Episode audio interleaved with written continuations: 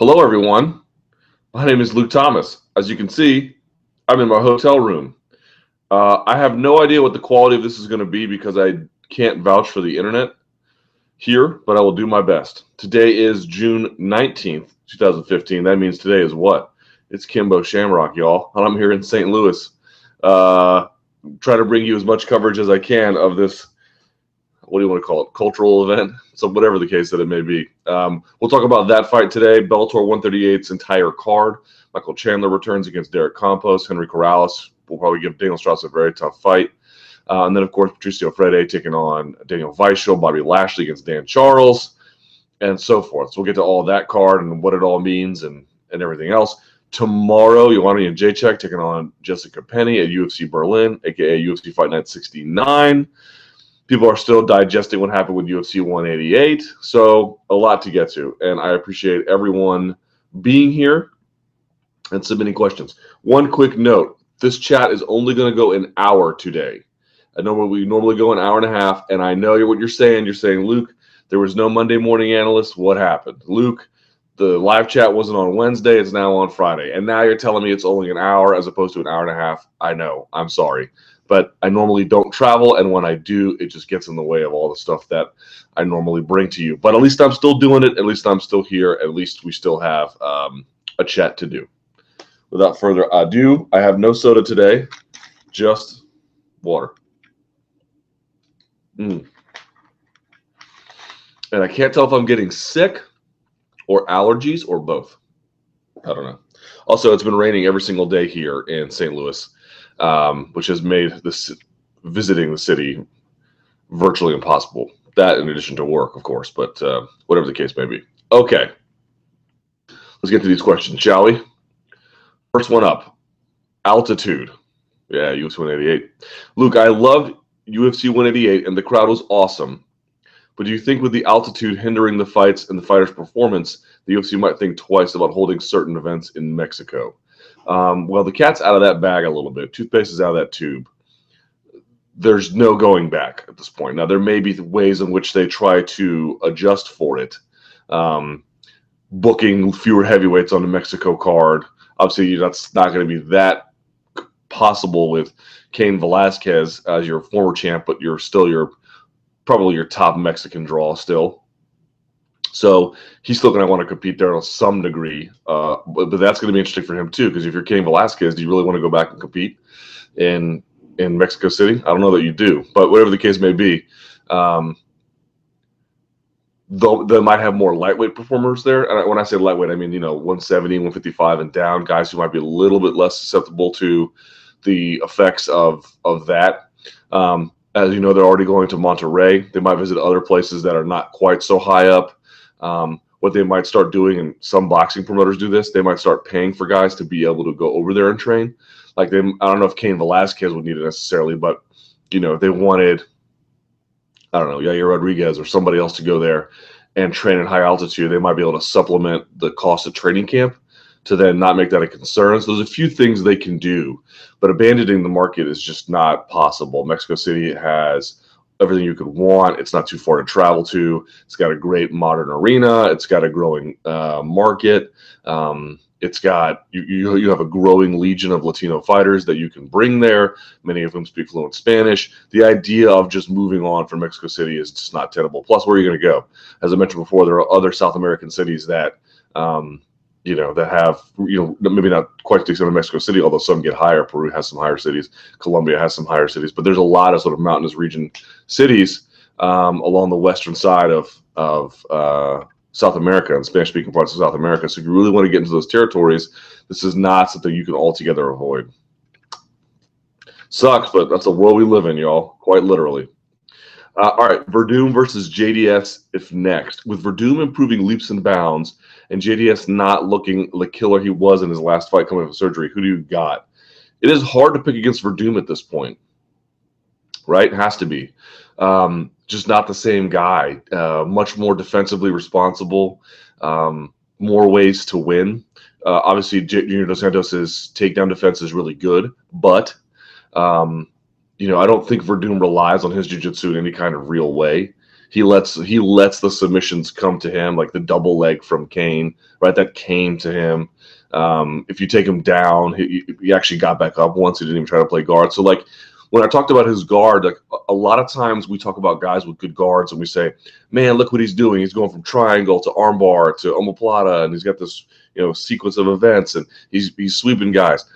But part of I think Werdum's brilliance is that he doesn't always try to force the guard. Like when he feels he can use it, he does. And if you look at the case of the guillotine he had, that was a guillotine secured by the guard, right? I mean, it was just the legs clamped around the, the, the, sides of Velasquez, but the timing of that, knowing when to apply it, how to apply it, these are not automatic things. They're not the most difficult things in the world, but they're not automatic either. You have to learn how to do them. And so I guess what I mean is it's just a really efficient use of the guard, um, both from a control standpoint and also from you know the submissions themselves you know launching your hips for a triangle or or whatever the case may be. Werdum's got an incredible guard when it comes to stuff like that. So um so there's that. But i guess uh i think that the real thing i would point to it would being different is that you know Werdum if he's going to pop him at range that might be there. Although jds has a pretty good jab too i think the difference would be in close range you know? Um Velasquez was able to, we talked about it before. Velasquez is able to dig an underhook on one side and then start bombing you with the other. And that was a big part of what went wrong for Junior Dos Santos against Velasquez. I'm thinking if you're Werdum at this point, he's going to be able to lock up a clinch and take away a lot of what you're doing. And at this point, JDS is, I mean, you know, all the wars he has been through, tremendous toll on his body someone like Werdum, who's huge, who can fire knees deep up inside the clinch to the body, to the face, all over, who can twist and turn and lean and lay on you. I, I feel like that would much more favor him at this point. I, I don't think a submission would be the most likely thing um, in that particular context, although one never knows. But um, but yeah, I, I, I don't see how you don't favor Werdum at this point. Yair Rodriguez. Boy, a lot of questions about freaking 188. What did you make of him, and what kind of potential does he have? I, I kind of talked about this, um, or maybe I didn't. I guess I didn't actually. Um, yeah, I think he has a ton of potential. Obviously, you know, um, moving to the United States, training with the right wrestling coaches, um, getting the kind of, you know, there, there's just going to be an enduring problem for some of these guys and that's the lack of wrestling. People have asked me like, when are these countries going to turn into these powerhouses? And my answer to that is whenever there are world class camps there. Because you can have a world class fighter who you take out of a country and put in another place, and then they can either go back to that country years later or they can you know represent them while they live abroad or someplace else. You see that with a lot of the Dagestani guys, right? They come in with a lot of raw ability, but it's not until they get the AKA where they really turn that corner into sort of elite ranks, up to some exception, I suppose. Um, and you know, look, in South America, the wrestling is bad to non-existent. You know, it's just not there. Some exceptions here or there. Obviously, the Colombian guy, for example, Freddy Serrano, he can wrestle. You know, but um, and there's there's you know there's some guys in Mexico who can wrestle, and, and Rodriguez showed, showed good takedown defense for the most part. Although that kind of got bad as the fight went on. But I guess what I'm saying is this is going to be an enduring problem for all these guys. I think what you're going to wait to see is like when world class camps are there, where guys who live there, train there, come out of there and become championship fighters or championship contender fighters. That's really sort of what I'm looking for. And so I think what Rodriguez is realizing is that's just not the case in Mexico right now. Going to the United States to get it. He speaks English. He speaks Spanish. Um, you know, got a good look, uh, an exciting fighting style. So I think you know he's a little bit reckless still. And I wouldn't. I think what Greg Jackson's probably going to do is the same thing he did with Jon Jones, which is try to not completely dull that instinct, while at the same time keeping him out of trouble from the more reckless side of things. Um, but if he can keep that creativity and that spontaneity, but maybe a little bit more defensively um, purposeful, he's going to have a bright future. Here we go. Perfect question. Werdum's clinch. Cain seemed to have problems with Werdum's clinch in the fight, which, in my opinion, nullified the majority of takedowns for Cain. Am I crazy noticing this during the fight, or did you see it too? I don't think it had much to do with um, the takedowns because once you're there, you're getting so forced. You, if someone has a clinch on you, you can still get taken down. Like they can just body lock you and lift you and turn you, depending on how um, how good you are. You can get tripped, right? Uh, it, it, all really depends. It depends on how you fight the clinch. It depends on how uh, they apply the clinch. So, but it's not that that I, I don't look at the takedowns being nullified. I don't think that I don't think that Cain was that hungry for them necessarily in that space. Also, you can just level change, you know, depending on how things go. Part of part of fighting off the clinch is reasserting your posture, right? Because they're trying to trying to clamp you down, and what you're trying to do is trying to reassert it. That's not the same as diving in on someone's legs or looking for a trip or or reaching for a single or whatever the case may be. So it's less about that. I'm not saying it has nothing to do with that, but it's less about that. More for me, it's just that wears on you physically. Remember we talked about wrestlers. You know, you always see them yank on the head and the back of the neck, and they're always pulling and pulling and pulling and pulling when they're hand fighting because it, it wears you out, man. It wears your opponent out. The clinch is sort of the same thing. Um, I also think that Velasquez probably thought he was safe in there because that's the space he usually likes to operate. Again, one underhook, one open hand. That's kind of what he likes to do. So for me, it was just he was getting controlled, turned, off balanced, not really able to get his feet going and his offense going there, getting beat up while he was in there. And then I think he was a bit too comfortable with the idea that that was a space he could work in. Um, but the takedowns for me, it's, I don't think anyone would ever say that if Velasquez didn't want to take Werdum down, he couldn't. You know, he could do that at any point he wanted to. There might be consequences after the fact, as we saw, but it's not like um, I was talking to King Mo yesterday. What he was saying was what Werdum will do in practice a lot because I think Werdum trained with him for like a year and a half.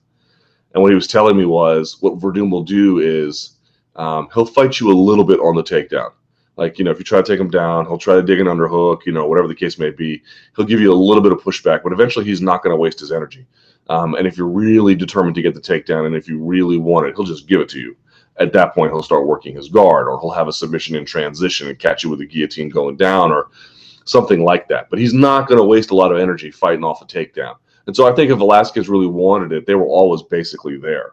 It's just that um, he just made some errors and he made, you know, obviously we know about the preparation issues and and everything else like that.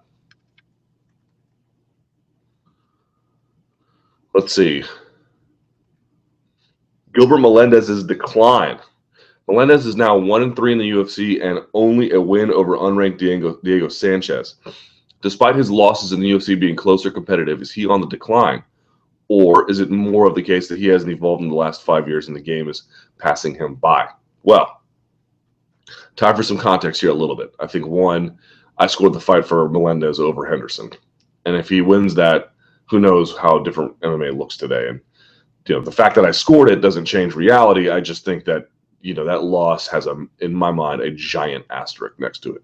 Second, as you mentioned, he beat Diego Sanchez in a fight where he, you know, I'm not saying he carried Diego, but I don't know that that was peak Melendez on purpose. And I would say the, the losses to Pettis are bad, and then the loss here is reasonably bad.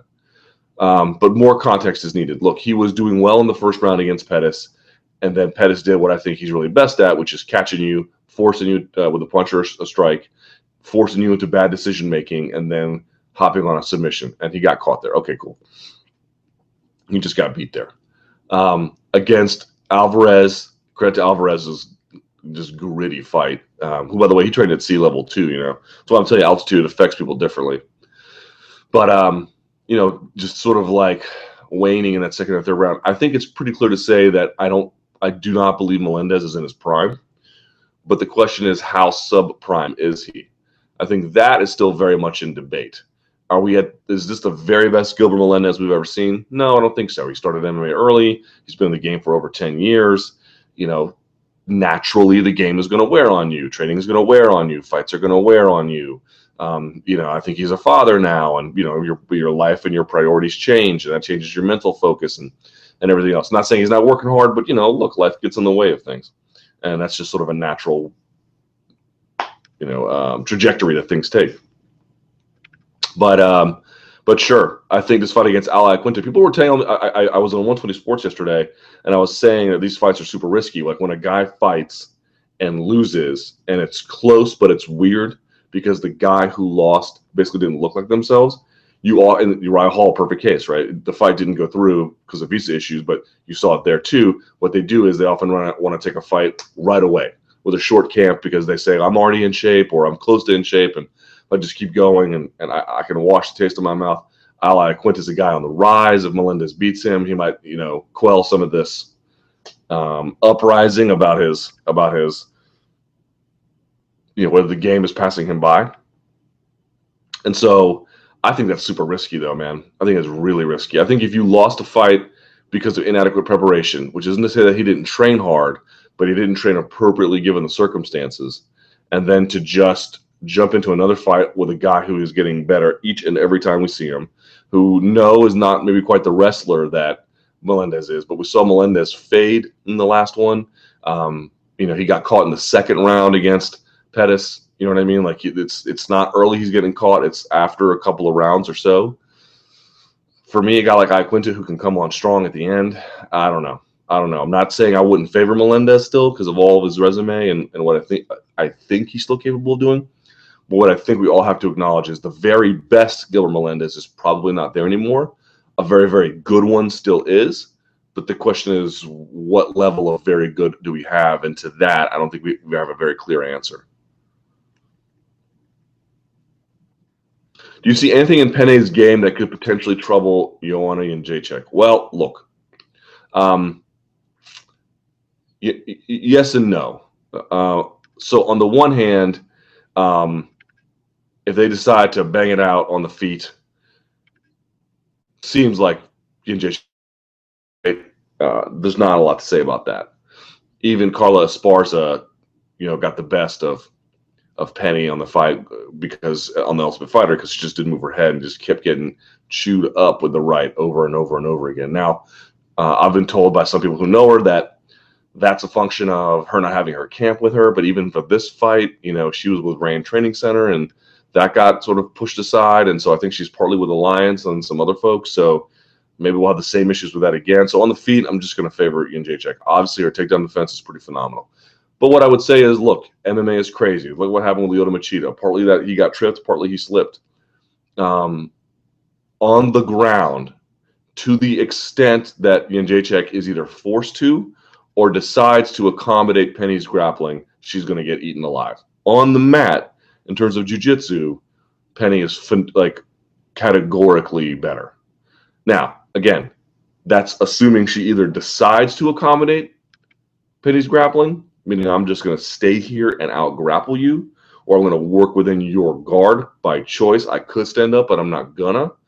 Or if Penne somehow, I don't know, gets mount and then from a slip and then works, I don't know, crazy things happen in MMA, and then works from the back. You know, that's that that to me would be, um, you know, mount and the back are obviously advantageous positions, but it's even worse when someone who is much better at grappling than you is, you know, in the dominant positions in those scenarios. So, to me, that's the difference. But you, then that always just sort of raises the question about, well, how likely are those scenarios? They seem fairly unlikely. But you know, look, man, you know, I spent I spent the last few years being like Arlovsky has no chance, or how many of you thought Werdum had no chance against Cain, and he goes in there and doesn't just beat him, but beats him handily.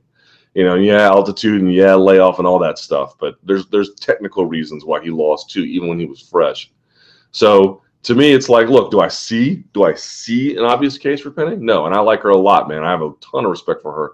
I I, I always like, um, you know, you know, you guys know I'm a little bit partial to the grapplers there and and she's phenomenal in that regard. And I met her at a glory show once, and she could not have been more friendly, and and she was cool.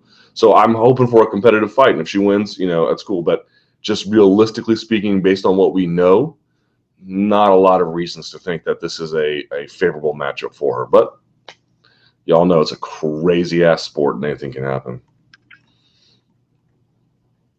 Uh, okay, Ben Henderson title run. Considering the current state of the lightweight division, do you see a title run being possible for Ben Henderson? No. I don't think he can beat Dos Anjos. I don't. We know he can't. I mean, well, no. Seems unlikely he can beat Pettis, given two fights where he couldn't do it. I don't think he beats Nurmagomedov. So uh, again, it's a crazy sport. Anything can happen. But the two guys, two of the three guys at the top of the division, he's already faced and lost. And maybe he can give Nurmagomedov a tougher fight because he can really negate the wrestling.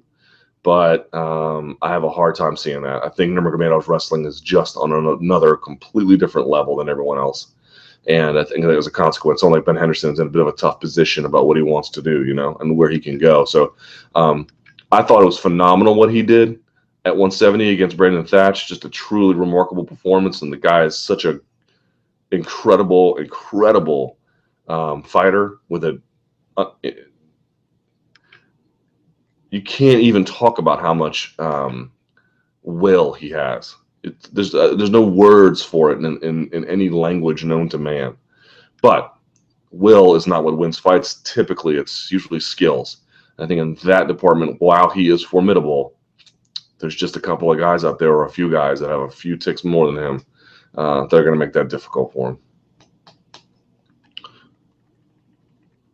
Which matchups do you prefer?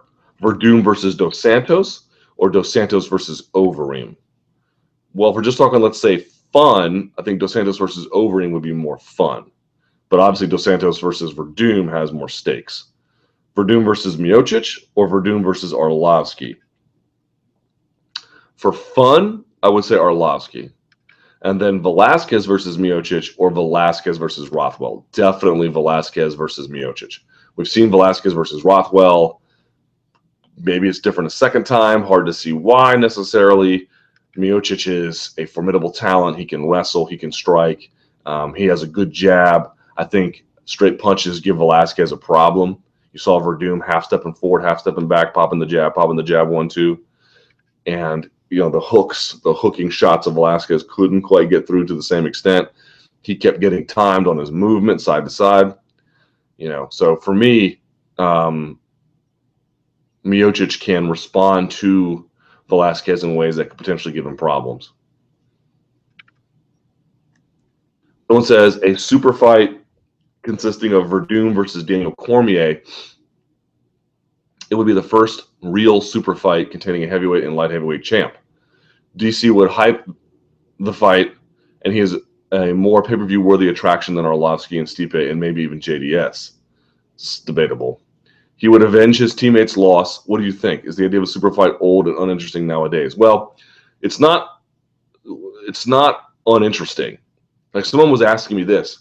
Someone said, "What if Jon Jones comes back to MMA? Would you want to see him in the heavyweight division?" And my response would be relatively similar to the one I gave Daniel for, for one I will give now for Daniel Cormier, which is, um, well, of course you would want to see Jon Jones fight Velasquez or Jon Jones fight Dos Santos or Werdum even or wh- whatever, you know of course you would want to see these things because it would be novel and interesting and maybe in some ways revelatory or or whatever. It'd be fun, you know. But at the same time, with Werdum changing the landscape now of heavyweight, it seems like an unnecessary, maybe even gratuitous step in the wrong direction. I think what we're all looking for is something more along the lines of um, let's solve the actual title contendership queue issue. And then if there's room, we'll have a super fight, but not one before the other. That would be a mistake. So with Cormier, look, Cormier's got his hands full at light heavyweight for now. I know the you know the Gustafsson matchup is weird and and Bader's all that interesting, but I don't know how the Jon Joan Jones Jon Jones is going to be out forever. We'll see how that goes. You want him around in the event that Cormier wins that, and irrespective of that, heavyweight needs to resolve its own issues before Cormier returns to it as, you know, the reigning defending champion of the light heavyweight division. Cain Velasquez return. Who would you match him up against upon his return? Would you like to see him fight a few times before he earns another title shot? Um, you know, I don't know what they're going to do. Um, there's a lot of different possibilities for him. You know what's kind of funny to me is that there is not much talk of um, a rematch against Werdum. Now, I'm not going to lobby for one. I'm not here to say that, that that's the fight I want to see. Uh, but what I guess I would say, let me just make sure the quality here is okay. Yeah. Um, okay. Let's see. I would say that um, the, look, people are saying fights against Rothwell could be fun. I mentioned before the Miocic fight could be fun, but Miocic is coming off a win. Do you really want to put up a guy against a win versus a loss? But then again, Cormier is the, or excuse me, Velasquez is what was the reigning champion. Um, I think the bigger issue for me is look, you can make any of those fights and they all have their own kind of appeal. Rothwell less so because it's a rematch, but it might be the appropriate tune-up fight for Velasquez. But I think that's my larger point. I know we don't do it in MMA, but I think it's crazy a guy's out 20 months going to high altitude. You know, I don't know why he's defending his title. And you could say, well, Well, why wouldn't he? And I'm thinking to myself, um, tune-up fights happen in boxing for a reason. Yeah, okay. The IBF junior welterweight title is not as meaningful as a UFC heavyweight title. Fair enough. I'm not saying that they are. But those guys need the practice to get back in there that they're not going to get just sparring in the gym. 20 months is an insane amount of time to be gone. So for me, the ideal scenario would have been Velasquez versus some very manageable task at heavyweight for a non-title fight as a co-main event on the card, and then going back and fighting for his title after that. I know we're way past that point, but I just want to make that clear. And you can argue and say, well, we'll do this and it would do that. Fine, it would do all those things. Um, but at least it would give him a chance to compete on equal footing, right? Which he did not get. A 20 month layoff is nuts. It is nuts. And I know Dominick Cruz came out and looked, pardon me, phenomenal after you know three years. That is such an aberrant thing and a testament to his unreal greatness. But it's not a common occurrence. It's not. This is not how things typically go. The way things went for Velasquez is the way things typically go when you're coming off that kind of a layoff. So, um, someone said to me the other day, "What about Cain Velasquez versus Derrick Lewis, the Black Beast?" I wouldn't be opposed to that. I see people talking about Frank Mir. Frank Mir's got his hands full with Todd Duffee. Let's see how that goes. But there are any number of different possibilities that I would be perfectly willing to entertain. I'm not so hung up on a particular matchup for him because I think what's inevitable is that folks are going to want to see him versus Werdum again at sea level and see what that does to the fight. So I'm not saying the UFC should make the fights too easy or too hard, but I think most of the tasks outside of Werdum are pretty manageable for Velasquez. He doesn't necessarily have a heated rivalry with any of them. A lot of them could be fun or easy to sell or downright meaningful. I'm not hung up on one particular fight over the other. Is BJ Penn still the greatest lightweight? Would prime BJ Penn beat Dos Anjos, Pettis, Ben Henderson, Melendez, and Khabib? Look, here's what I would say about BJ Penn being the greatest lightweight of all time. First of all, it's like every other greatest of all time title, it's up for grabs. Two, um, you know, the game is different now than it was when BJ was in it. I think what be, what keeps BJ in the conversation of greatest again, it's and and I think this is partly overstated in the case of BJ. Part of what made BJ great was that he was for a while. I don't think he had a tremendous amount of success at welterweight. In fact, very little. But he had just enough to at least create the image, and he was a guy who could do things in two divisions. Um, it, he, his ability was in his prime, top of the food chain, no issues. He had an iron chin. He never got cut. He had unbreakable takedown defense, better jiu-jitsu than anyone, and he had heavy hands. Like he was just built for that the game is different now. Guys are coming, they're a little bit quicker, a little bit better wrestlers. The wrestling game is tremendously improved. So the question to me is not whether Penn could beat these guys. I don't know, you know. I mean, as I know in I know in basketball, we're having this conversation about LeBron versus MJ or Kobe versus MJ, and it's a little bit more apples to apples because yes, the game has changed since then. LeBron is bigger, for example, than MJ, but um, it's still the game doesn't evolve in that same kind of a way as our game is radically changing generationally. So for me, I think the question is um, who can have sustained dominance at lightweight to take the title from BJ Penn? Not could BJ Penn beat these guys?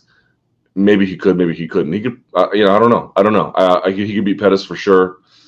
Dos Anjos, I don't know. Henderson, I don't know. Melendez, probably. Khabib, probably not uh, or maybe he could. I, maybe not. I don't know. I don't know. But to me, what I'm looking to see is who can reign over their contemporaries in a way that BJ did. Um, so we'll see.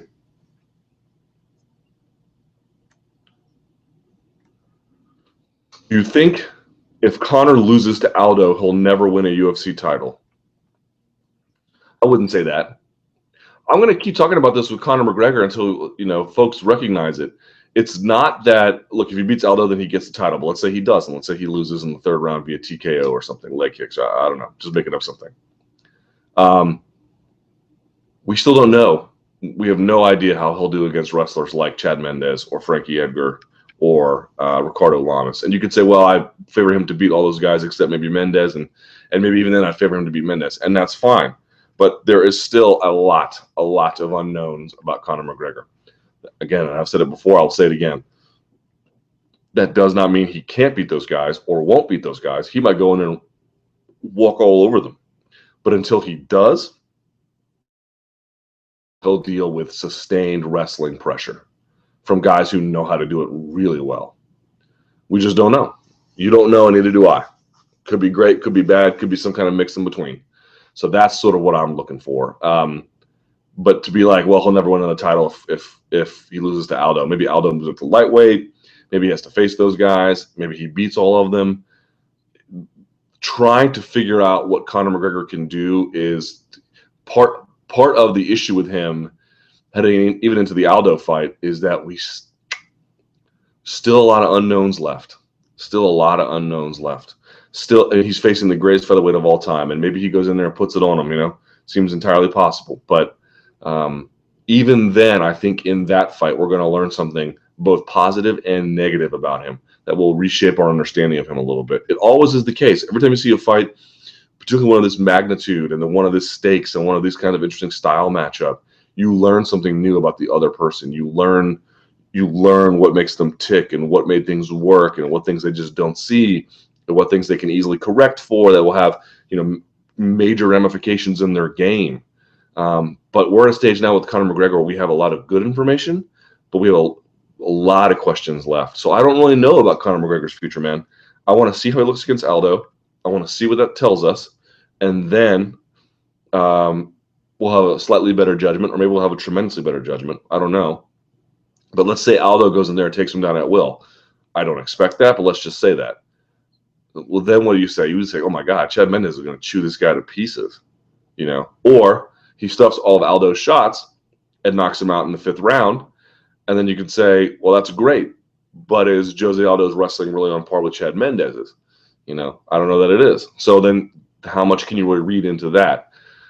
we need to pump the brakes on Conor McGregor, not in not in doubting him, just in let's work with the information that we have, and you know just try to be as comfortable as we can with that, and then as we get more information, we can ask bigger and bolder questions.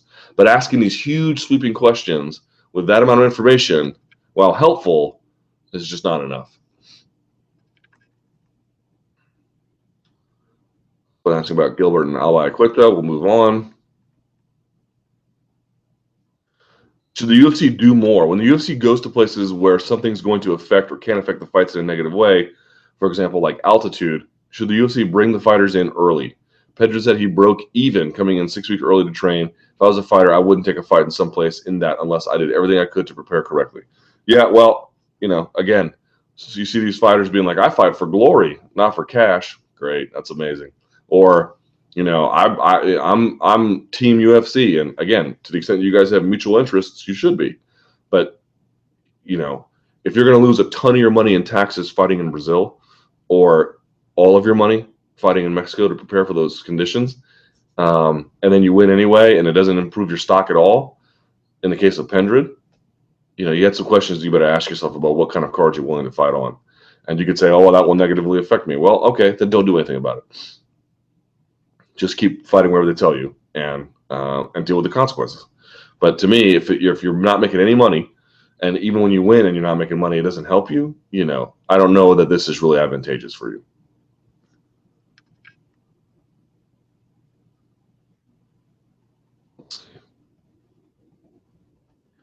MMA in New York. I am so not keeping up with this issue at all. I'm not saying I'm over it, but it's like we're in this final stage where you're just dealing with parliamentary procedure, Robert's rules of order. I just don't care. I mean, I, I, care. I wanted to see it get legalized in New York. I think it's important. I think it's symbolic. I think the UFC has poured a tremendous amount of resources in there. I think it's unfair that MMA is illegal in New York, but like I'm here in St. Louis. You've got UFC Berlin tomorrow.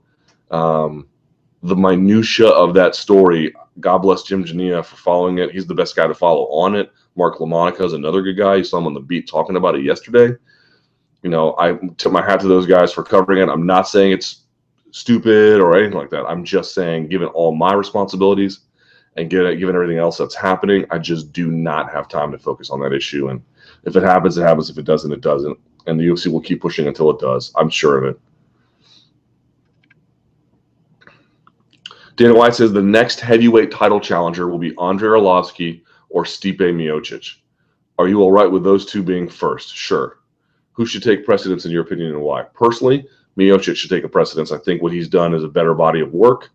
Um, I think he's got more upside long term, but I understand. God damn. But I understand if they go with Arlovsky, given his ability to sell a card and be a known figure and help out in the pay per view space. So I wouldn't be upset either way. I prefer to see Stipe get it, you know, especially since he's out there hustling and lobbying for it. But uh no, I'm not. I'm not too concerned one way or the other. All right, let's see. True or false? You want Joanna Jedrzejczyk will remain champion at least until 2017. I'll say true. Overall fighter pay will surely but steadily rise. That's the same. That's the same thing. the The phrase is slowly but surely, or slowly but steadily, and you wrote surely but steadily. it's the same thing. Uh, yeah, sure, it will rise. You know, it's one of the interesting things. Like they re-signed um, Chad Mendes, like this. I think it was like an eight-fight deal, and you know, like all fighters are going to get hoarded in this Reebok deal, or not all, but many. But um, I wonder, like they didn't even want him to test the free market, and he, I, got, I don't think that he. sounds like he didn't. He just went and signed the eight-fight deal, uh, and they made him an offer that, you know, made testing the market not even, not even worth it to him. It's like, is that what it takes for fighter pay to go up? you know, a bad sponsorship deal. I guess you know between Scott Coker being like, we can sign anyone we want, and the Reebok money, you know, Yusufa's finally coming off their pockets a little bit for. uh for some of their you know prized acquisitions. But that's how it should be. You know, that's how it should be. That's a little bit of leverage in the fighter's pocket, being like, you know, he didn't even have to go and shop an offer; he got one. But would have been curious to see if he did get one and shop one. You know, and we'll be seeing how happy these guys are with their decisions once it's all over. Now, maybe Mendes is getting paid, but I don't know if it was if it was me, I would want to see what my what I'm worth. Uh, all right. Fighters will start fighting closer to their walk around weight after 2016 maybe marginally false. The current injury rate will remain about the same in the next two to three years. Probably true. The way Jose Aldo's camp handled the announced drug test was suspicious. Um, it was definitely weird. It was definitely weird. Aldo versus McGregor could reach over 1.2 million buys. Probably false, but maybe. Aldo McGregor goes the distance. That I have trouble seeing, but I don't know which way. Um, all right, the Coker interview. And thank you to everyone who watched and sent kind words about it. I appreciate it. What are your impressions of where Bellator is headed after sitting down with him for a while? I'm not sure they have any clear direction right now. Oh, I disagree completely. I, I thought that conversation, the conversation was very helpful for me um, personally. I don't know how you guys feel about his responses. I felt they were very convincing for the most part. Um, Yeah. So a couple things. I thought one, I'm glad he talked about Strikeforce being handled the way it did. That the guys who were in like the error in the the judgment he made was partnering with people who were just in the interest of making money, flipping it, and going. You know, and not not committed to a long term vision of the growth of Strikeforce or the growth of mixed martial arts under his leadership. Um, how the the difference between Showtime, you know, and Strikeforce working, and then Bellator being owned by Viacom, being everything in house together, changes the dynamic. I thought that was sort of an important point he made, and I think really the major takeaway I got was just the internationalism of it, and and also I was glad somebody, you know, we all know it, you know, you know it, I know it. Like the MMA industry did take a dive for for a few years, you know. Not, not saying big fights didn't happen or there weren't cool things that happened or the Fox deal is not not an important thing. Sure, it's it's great. It's all great. You know, I'm not I'm not I'm not saying otherwise, but it did, man. Like MMA went, you know, uh, and there's been growth in other places about you know MMA, and but everyone's like, oh well, oversaturation is an American issue. It's not. It's really not. It's an American issue, sure. It's a Canadian issue. It's a Brazilian issue now. You know, they got less than four thousand people to a fight night in Brazil. What? How is that even possible? Well, it's because there's just not enough kind of the right kind of content for folks want. Folks want big fights. They want big stars. That's the case in the US, that's the case in Brazil, that's the case in Canada, and I got news for you. Eventually, as other markets get more accustomed to it, they're going to want the same exact things in the UK, in parts of Southeast Asia, everywhere. Now, that's going to be a longer term uh, process, you know, that because they have they are starved for content in some other places, they don't have that same dynamic. But if they if people are really talking about this global MMA phenomenon under one umbrella or two umbrellas, you know, that phenomenon is going to happen. But I think Coker's point was as follows: like we can get big ratings with Kimbo Shamrock and do well on Spike and get the kind of ratings that we need, which can help add dollars and can help visibility and everything else. Um, but everyone's sort of pointing internationally. You know, everyone is really pointing to to the growth of uh, Spanish-speaking Latin America and taking advantage of any opportunity that might be in Brazil. And you know, obviously with Channel Five being purchased and now being Spike UK, and obviously they have a decent stable of British fighters. Obviously, they just signed Paul Daley and you know heading over there, and who knows where else they may go in the future. And and then when you add up all of the television rights deals and whatever kind of other deals they might have in place for sponsorship agreements, he called them seven figure deals. Um, maybe they're more than that. Over time, that larger enterprise that's happening can be you know financially sustainable. And if you look to Viacom, they might be looking generally also to go international as well. Hence the purchase, pardon me, of Channel 5. And of all the products that they have that can be shopped around, Bellator is easily maneuverable in that way. So, you know, look, all that's easier said than done. Let's see them put on a show in the UK and let it do well. Let's see if they can put on a show in Mexico City or Monterrey or some other place, and let's see if we can do well. And so these are all steps they have to take. But um, I just, I just feel like I got the, I got the sense talking to him about Slice versus Shamrock, like in the bubble in which we speak about it, everyone is kind of like boo and it's cool man because why would you say yes if you're in this bubble? If you're in this bubble that we're in uh, it sucks. It's a it's it, it literally doesn't even make sense in the world in which we traffic. But in the in the larger outside world man like it's a completely different thing you know? And even if people have the same morbid curiosity like coker is so uninterested in your opinion about slice versus shamrock what he's interested in is you grabbing your remote and putting it on Spike. And you can thumbs down it or whatever. But if they can hit 3 million views, which I think they might be able to do, 3 million, right? They can hit 3 million views with Slice versus Shamrock. All of this, that's all that is, right? And that, that may drive you nuts. And it's kind of like crazy for me to even think about. And I'm not sitting there telling you you have to like it because it's going to be a I mean, did you see those jokers at the weigh-ins? It's gonna be a terrible fight. It's gonna be a terrible fight. But there is such a what he is trying for maximum visibility. He is trying, I think, in the long term for maximum quality control. But he is in the business of making sure you do this. And even if you have, you know, thumbs down opinions about it, he knows that they are ephemeral. He knows that um, as long as there is something to look at, be it a car crash or be it the world's greatest fight, if you're going to turn to it, he's going to put it on. And I just think that like he has such a good understanding of how the fight game works, and um, so I don't know. Look, if if Slice versus Shamrock bombs in the rating station, but if it beats Tito versus Bonnar and it beats three million, look out, man, look out. You know, it's that's an that's an important thing to be uh, paying attention to. So we'll see. Um, let's see.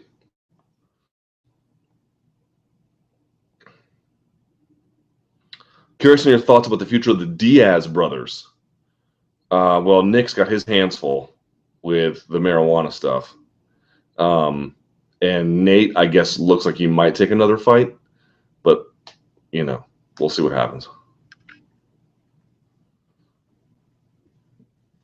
Lawler MacDonald 2. Not many people are talking about this fight due to Aldo McGregor, which is understandable.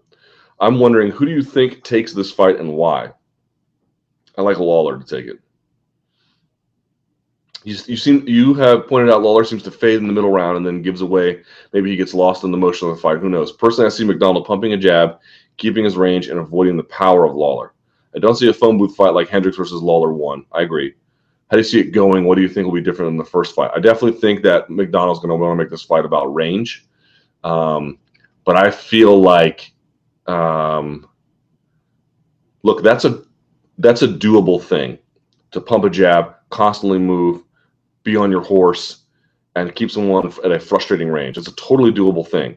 But what you often see in mixed martial arts when someone tries to do that, sometimes they win, many times they even win, especially someone as an elite of a talent as Rory MacDonald, who can do all those things. Number one, that is an exhausting way to fight. Constantly moving. You guys think they're just walking around in there, man. It's it's so much go down to your local boxing gym and try that out. Go down to your local Muay Thai gym and try that out. You will be like, why am I breathing hard after three minutes? It's crazy. It's crazy especially when you add in the pressure of a title fight and then this gorilla that is Robbie Lawler trying to, you know, rip your head off your shoulders. Um, all these things can drain you. So it's an exhausting way to fight. And pumping the jab, you know, it has to be more than just a jab. You have to jab and cross and jab, cross and hook. So that means you have to commit to a space. And I think he's what I've noticed that Lawler is he might be a little bit slow at first uh, in trying to adjust around things. I don't mean he's slow from the fight. I mean slow adjusting around someone's offense. But once he does, it does once he gets his motion in, once he gets his timing in, one action needs to be to get around what you're doing, he can pour on the offense quickly. It's quicksand right when you step in it. And so for me, um, I certainly think MacDonald can make it competitive. I certainly think MacDonald can win. You know, I'm not I'm not counting on any of Firas's guys. Um, but the power of Lawler, combined with his ability to make adjustments, combined with he has a little bit more freedom. I mean, yes, he's going to have to slightly work around what Rory's doing, but Rory has to be, I think, a little bit singular in his approach. And that's a hard thing to maintain, especially if someone figures you out early. I'm not saying Robbie will, maybe he won't at all, but if he does, that's a hard thing to maintain. UFC fighters in Metamoris. Who would win in a jiu-jitsu match between Demian Maia and Gunnar Nelson? Demian Maia. Uh, although I don't know, Gunnar might, Gunnar might make it competitive. Jose Aldo versus BJ Penn. I I don't know what BJ's up to these days. Jacare versus Weidman. Jacare, please. Werdum versus Barnett. Werdum. Big Nog versus Little Nog. Big Nog. Although who knows what kind of state they're in. True or false? In a rematch at sea level altitude, Cain would win against Werdum. I'm going to go back and say false. Gastelum will eventually return to welterweight. True. GSP will announce his def- definite retirement before the end of 2015. I think so. I think he's done. Joe Schilling has the potential to compete in MMA at the same level he does in kickboxing. No, it's just too late for him to do that. But that doesn't mean he can't be a very good fighter. You know, Joe Schilling is one of the best middleweights in kickboxing in the world. Um, I was there when he beat Levin. Controversial, but I was there when he dropped him. You know, and when he knocked out Simon Marcus and um, Joe Schilling is a beast. You know, can he be that good in MMA? I don't think so. Carlos Condit will work his way back to another title shot. Um, yeah, and someone says, I asked you about this nine months ago. You hesitantly answered false at that time. Can he work his way back to another title shot? Maybe, maybe true. Maybe true.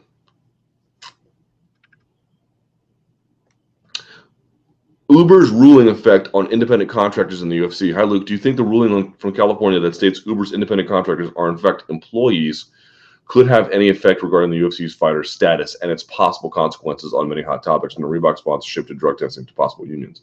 A couple of misunderstood things here. Not all Uber drivers are now employees. Only one is, just the one who sued, which, by the way, is non-binding and is being appealed by Uber. So that could, and there's many different ways it can go. If it makes it to the Supreme Court if, of California and they rule on it, a lot of things could happen here. So that's not the issue. Um, we'll see what happens with that employee. And everyone's like, well, California, it's a state court. It's known to be, you know, very pro plaintiff, not anti business exactly, but not maybe the most sympathetic to larger corporate interests as some other states may be. And that part is true. However, there are other class action federal lawsuits pending against both Uber and Lyft, L Y F T, if you ever use them. Now, I'm a regular Uber user. In fact, your boy is VIP on Uber because I use it so much. Um, and I guess I'm not so much of an awful person that because you know when you get when you get out an Uber car, if you ever used it, you rate them, and they actually rate you too. If you don't know that, your driver actually rates you whether or not you know you're an awful person to pick up. So if you get high, if you use enough miles and you get high enough rated, you get high enough rated to match. You can use what's called a, a VIP drivers, and an extra button that opens up for you on your app when you get approved. But neither here nor there. Um, so I'm a big fan of them. And what would happen is we talked, talked about this before. If all Uber drivers became employees, it would really dramatically impact their business. You know, having to pay all the different, yeah, I mean, Jesus, it would go on forever. All the different things they'd have to pay in terms of taxes to maternity leave to benefits to, um, the case goes on and on and on. So it, it's unclear what would happen to Uber as a company if they had to employ all these people versus making them uh, independent contractors. But it's so far, we're very early in the process. It's not all drivers, it's just the one, but that could change depending on how the how far the appeal goes on this one driver, or what happens with the federal class action lawsuits for both Uber and Lyft. That could change the whole dynamic. So something to monitor, but it's not exactly the same thing as, hey, all of a sudden tomorrow, all Uber drivers are now employees. That's not the case. Commentator cliches. Noting that it is incredibly difficult to talk for hours on end without becoming repetitive, I'm still curious what, if any, phrases in commentary you can't stand hearing. To give a personal example, I find Goldberg's "They are ready to do battle, face the pain" level cringeworthy. Uh, man, I am so I am like, it's like me and pro wrestling. I don't even like talk about it anymore in a negative way. At least not like I used to, because look, man, like the world moves on without your arguments. Um, people like it, you know you just got to learn to live with it. You don't have to love it, but you know, I just try to like not go out of my way to be an awful person all the time about pro wrestling. It's sort of the same with Goldberg now. Like there was a lo- there was a long time where I was just like constantly hammering him for the things he said. And I just don't have the energy anymore. They're going to keep him around despite how bad of a job he does, you know. Uh, so there's lots of things he says I don't like, you know. Here we go, it's all over. It kills me when Daniel Cormier comes out and he says embrace the grind. You know, it just drives me nuts. But you know, they're what do you want me to say? They're they're committed to the guy.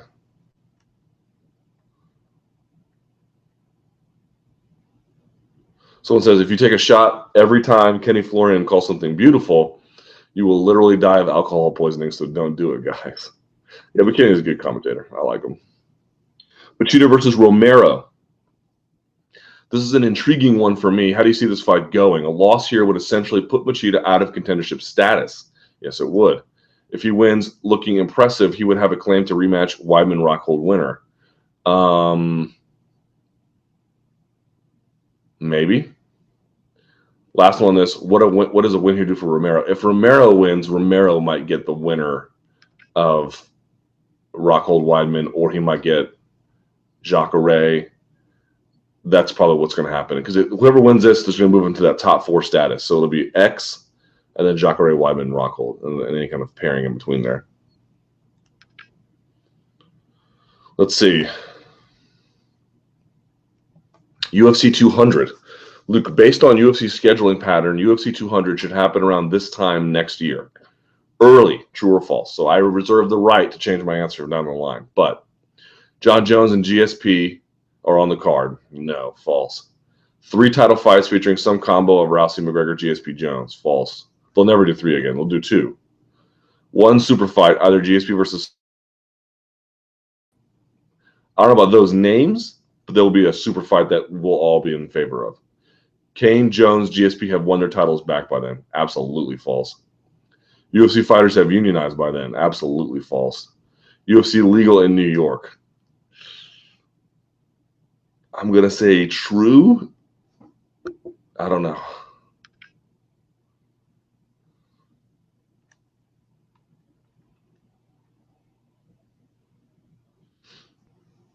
Do you have any theories as to why the UFC hasn't been booking lightweights in main events in 2015?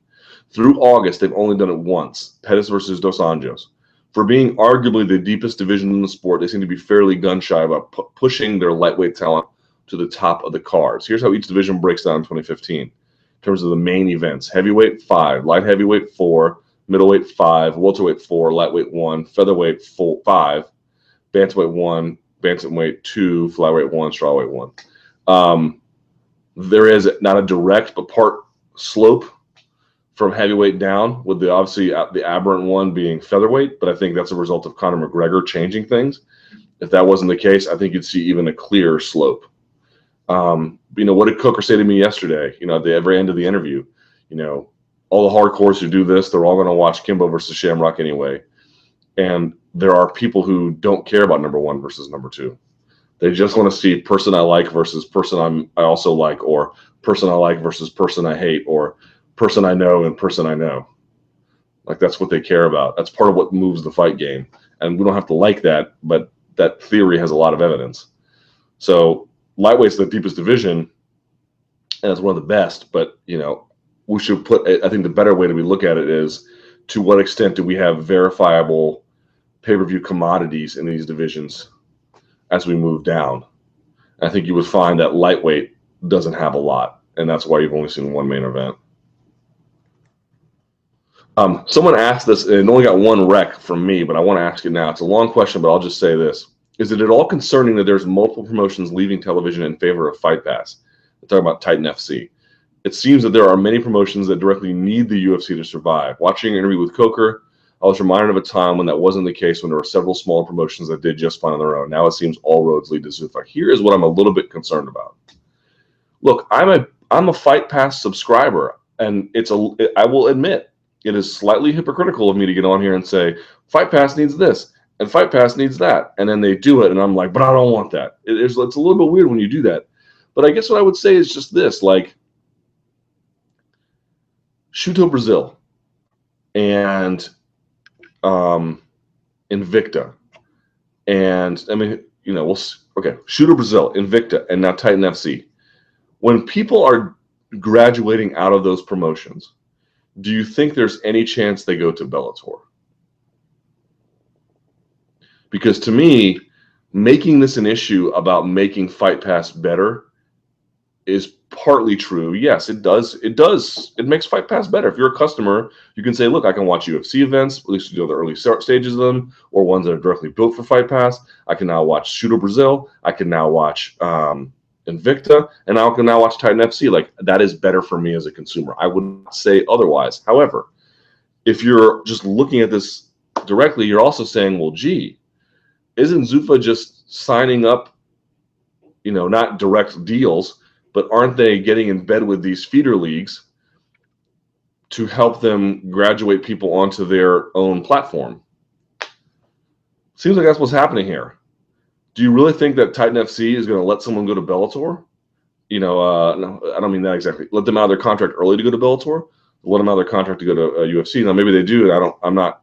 I'm not at all um, familiar with their contracts, but I just have a hard time believing that this is just about making Fight Pass better. I think what it's about is partly making Fight Pass better, but also partly getting relationships with these feeder organizations so that when prospects rise to the ranks, they can get them early.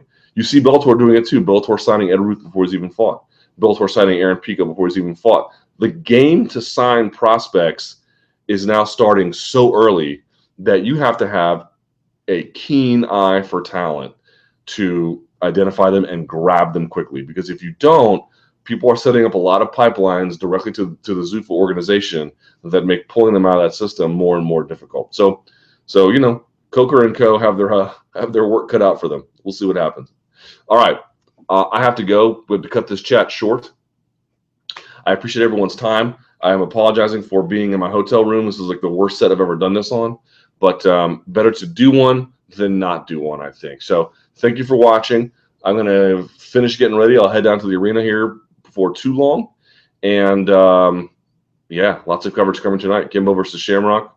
And then you got Jedrzejczyk versus Penne tomorrow. Thank you for watching. See you all next time. Until then, stay frosty.